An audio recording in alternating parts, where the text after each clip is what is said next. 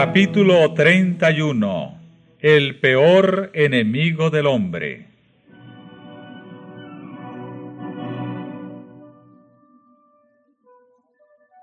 Enemistad pondré entre ti y la mujer, y entre tu simiente y la simiente suya.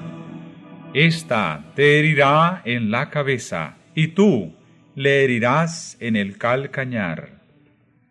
La divina sentencia pronunciada contra Satanás después de la caída del hombre fue también una profecía que, abarcando las edades hasta los últimos tiempos, predecía el gran conflicto en que se verían empeñadas todas las razas humanas que hubiesen de vivir en la tierra.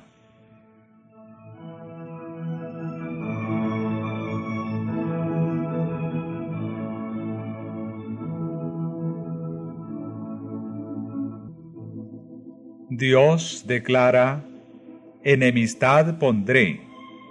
Esta enemistad no es fomentada de un modo natural.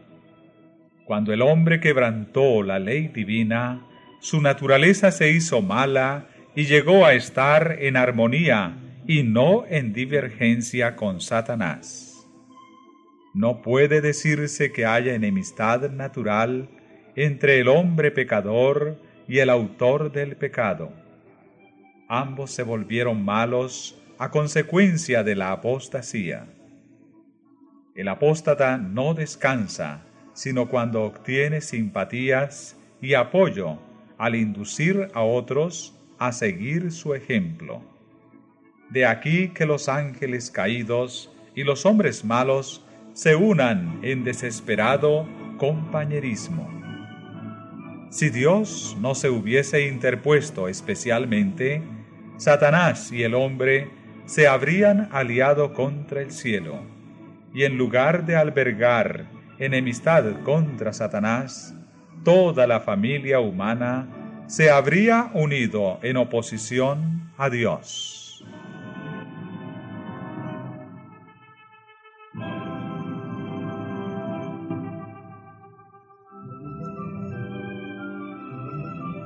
Satanás tentó al hombre a que pecase, como había inducido a los ángeles a rebelarse, a fin de asegurarse su cooperación en su lucha contra el cielo. No había disensión alguna entre él y los ángeles caídos en cuanto al odio que sentían contra Cristo. Mientras que estaban en desacuerdo tocante a todos los demás puntos, era unánime su oposición a la autoridad del legislador del universo. Pero al oír Satanás que habría enemistad entre él y la mujer y entre sus linajes, comprendió que serían contrarrestados sus esfuerzos por corromper la naturaleza humana y que se capacitaría al hombre para resistirle.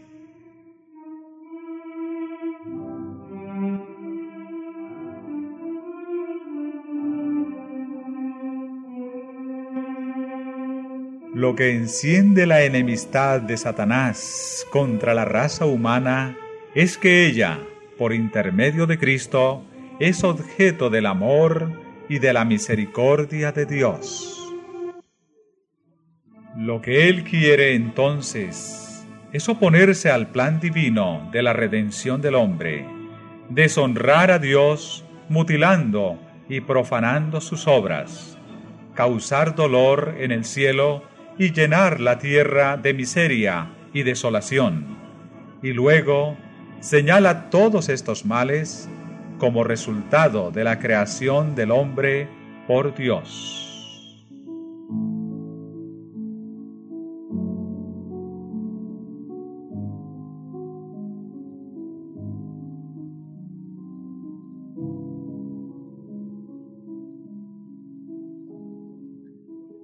La gracia que Cristo derrama en el alma es la que crea en el hombre enemistad contra Satanás. Sin esta gracia transformadora, y este poder renovador, el hombre seguiría siendo esclavo de Satanás, siempre listo para ejecutar sus órdenes. Pero el nuevo principio introducido en el alma crea un conflicto allí donde hasta entonces reinó la paz. El poder que Cristo comunica habilita al hombre para resistir al tirano y usurpador. Cualquiera que aborrezca el pecado en vez de amarlo, que resista y venza las pasiones que hayan reinado en su corazón, prueba que en él obra un principio que viene enteramente de lo alto.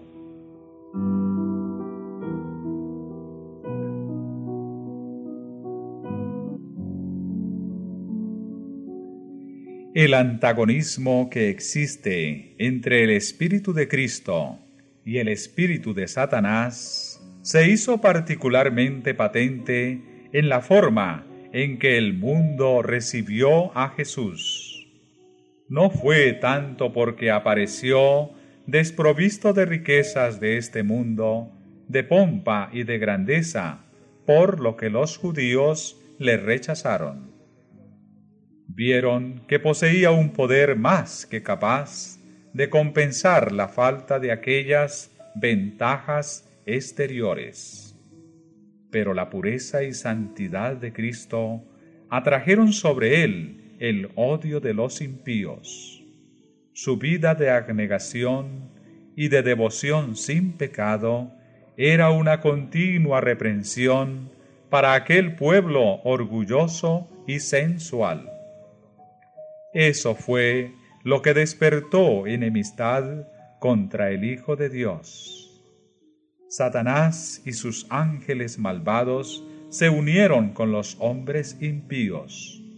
Todos los poderes de la apostasía conspiraron contra el defensor de la verdad.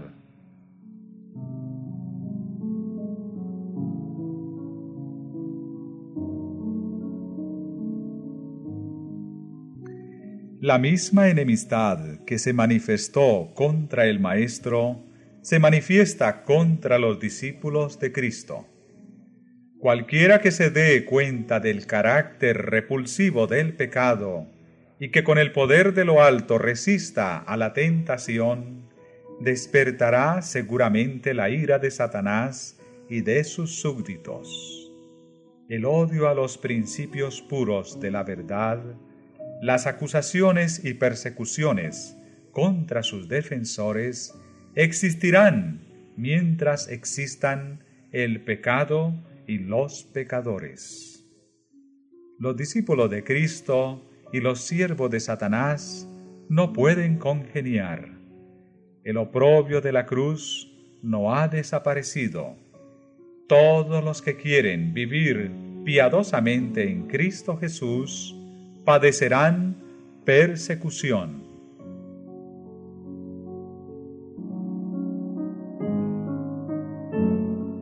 Los agentes de Satanás obran continuamente bajo su dirección para establecer su autoridad y para fortalecer su reino en oposición al gobierno de Dios. Con tal fin, tratan de seducir a los discípulos de Cristo y retraerlos de la obediencia. Como su jefe, tuercen y pervierten las escrituras para conseguir su objetivo. Así como Satanás trató de acusar a Dios, sus agentes tratan de vituperar al pueblo de Dios. El espíritu que mató a Cristo mueve a los malos a destruir a sus discípulos pero ya lo había predicho la primera profecía. Enemistad pondré entre ti y la mujer, y entre tu simiente y la simiente suya, y así acontecerá hasta el fin de los tiempos.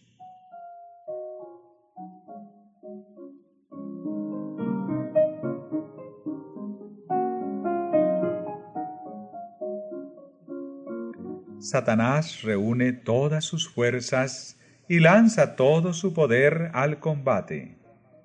¿Cómo es que no encuentra mayor resistencia? ¿Por qué están tan adormecidos los soldados de Cristo? ¿Por qué revelan tanta indiferencia? Sencillamente porque tienen poca comunión verdadera con Cristo, porque están destituidos de su espíritu. No sienten por el pecado la repulsión y el odio que sentía su Maestro. No lo rechazan como lo rechazó Cristo con decisión y energía. No se dan cuenta del inmenso mal y de la malignidad del pecado, y están ciegos en lo que respecta al carácter y al poder del príncipe de las tinieblas. Es poca la enemistad que se siente contra Satanás y sus obras, porque hay mucha ignorancia acerca de su poder y de su malicia, y no se echa de ver el inmenso alcance de su lucha contra Cristo y su iglesia. Multitudes están en el error a este respecto. No saben que su enemigo es un poderoso general que dirige las inteligencias de los ángeles malos y que, merced a planes bien combinados, y a una sabia estrategia, guerrea contra Cristo para impedir la salvación de las almas. Entre los que profesan el cristianismo y hasta entre los ministros del Evangelio, apenas si se oye hablar de Satanás, a no ser tal vez de un modo incidental desde lo alto del púlpito. Nadie se fija en las manifestaciones de su actividad y éxito continuos. No se tienen en cuenta los muchos avisos que nos ponen en guardia contra su astucia, hasta parece ignorarse su existencia.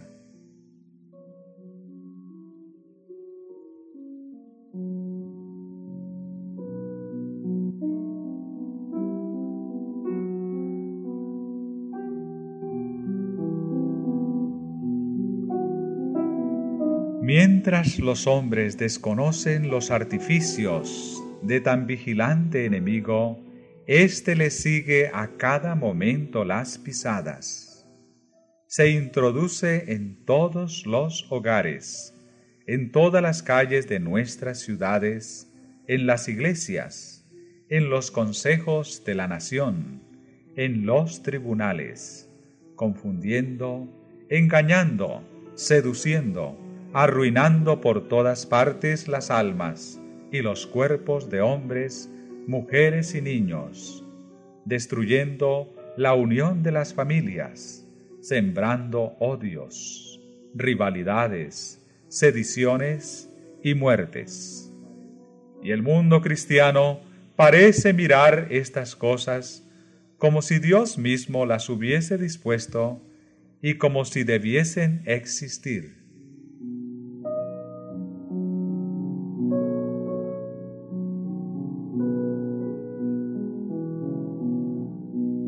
Satanás está tratando continuamente de vencer al pueblo de Dios, rompiendo las barreras que lo separan del mundo. Los antiguos israelitas fueron arrastrados al pecado cuando se arriesgaron a formar asociaciones ilícitas con los paganos. Del mismo modo se descarría el Israel moderno. El Dios de este siglo cegó los entendimientos de los incrédulos, para que no les resplandezca la lumbre del Evangelio de la gloria de Cristo, el cual es la imagen de Dios. Todos los que no son fervientes discípulos de Cristo son siervos de Satanás. El corazón aún no regenerado ama el pecado y tiende a conservarlo y paliarlo el corazón renovado aborrece el pecado y está resuelto a resistirle. Cuando los cristianos escogen la sociedad de los impíos e incrédulos se exponen a la tentación. Satanás se oculta a la vista y furtivamente les pone su venda engañosa sobre los ojos. No pueden ver que semejante compañía es la más adecuada para perjudicarles. Y mientras más se van asemejando al mundo en carácter, palabras y obras, más y más se van cegando.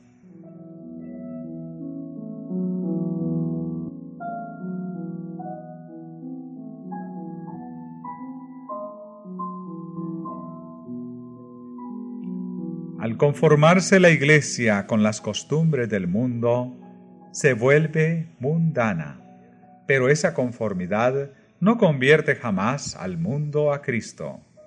A medida que uno se familiariza con el pecado, éste aparece inevitablemente menos repulsivo. El que prefiere asociarse con los siervos de Satanás dejará pronto de temer al Señor de ellos. Cuando somos probados en el camino del deber, cual lo fue Daniel en la corte del rey, podemos estar seguros de la protección de Dios. Pero si nos colocamos a merced de la tentación, caeremos tarde o temprano.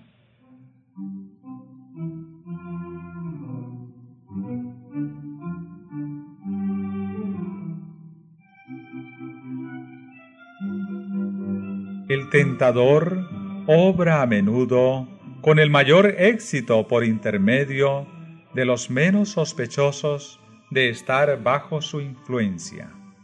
Se admira y honra a las personas de talento y de educación, como si estas cualidades pudiesen suplir la falta del temor de Dios o hacernos dignos de su favor.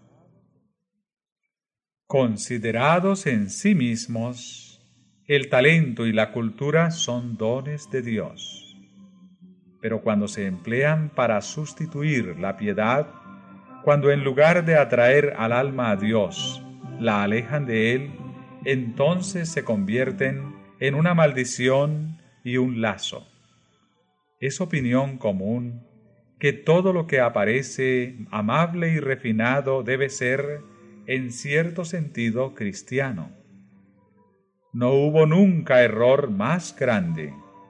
Cierto es que la amabilidad y el refinamiento deberían adornar el carácter de todo cristiano, pues ambos ejercerían poderosa influencia en favor de la verdadera religión. Pero deben ser consagrados a Dios, o de lo contrario, son también una fuerza para el mal. Muchas personas cultas y de modales afables que no cederían a lo que suele llamarse actos inmorales son brillantes instrumentos de Satanás. Lo insidioso de su influencia y ejemplo los convierte en enemigos de la causa de Dios, más peligrosos que los ignorantes.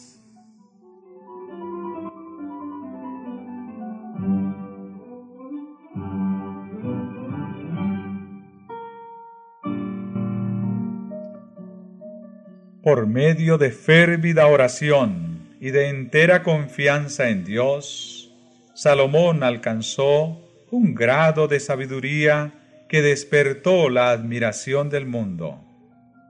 Pero cuando se alejó de la fuente de su fuerza y se apoyó en sí mismo, cayó presa de la tentación.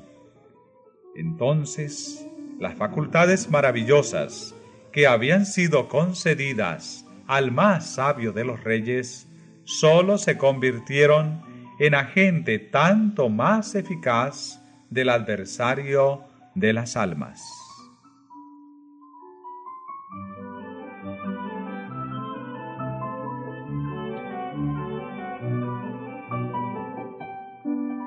Mientras que Satanás trata continuamente de cegar sus mentes para que no lo conozcan, los cristianos no deben olvidar nunca que no tienen que luchar contra sangre y carne, sino contra principados, contra potestades, contra señores del mundo, gobernadores de estas tinieblas, contra malicias espirituales en los aires. Esta inspirada advertencia resuena a través de los siglos hasta nuestros tiempos. Sed templados y velad porque vuestro adversario el diablo, cual león rugiente, anda alrededor buscando a quien devore.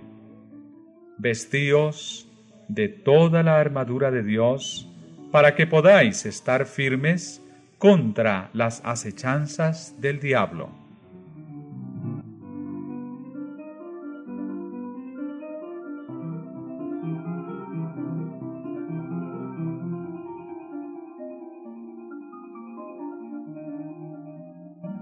Desde los días de Adán hasta los nuestros, el gran enemigo ha ejercitado su poder para oprimir y destruir.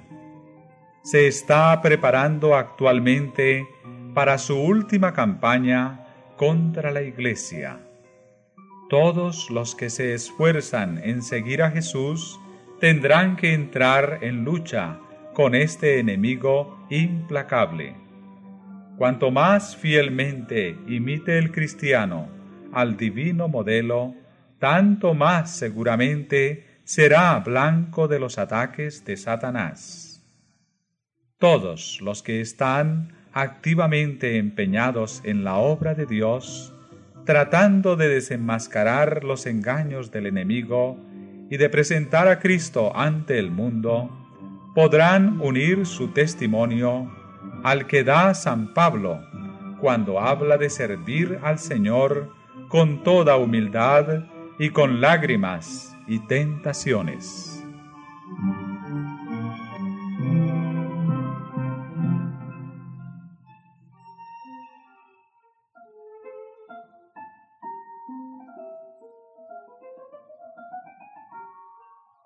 Satanás asaltó a Cristo con sus tentaciones más violentas y sutiles, pero siempre fue rechazado.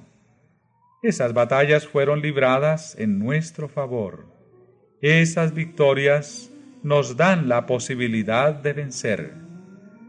Cristo dará fuerza a todos los que se la pidan. Nadie sin su propio consentimiento puede ser vencido por Satanás. El tentador no tiene el poder de gobernar la voluntad o de obligar al alma a pecar. Puede angustiar, pero no contaminar. Puede causar agonía, pero no corrupción. El hecho de que Cristo venció debería inspirar valor a sus discípulos para sostener denodadamente la lucha contra el pecado y Satanás.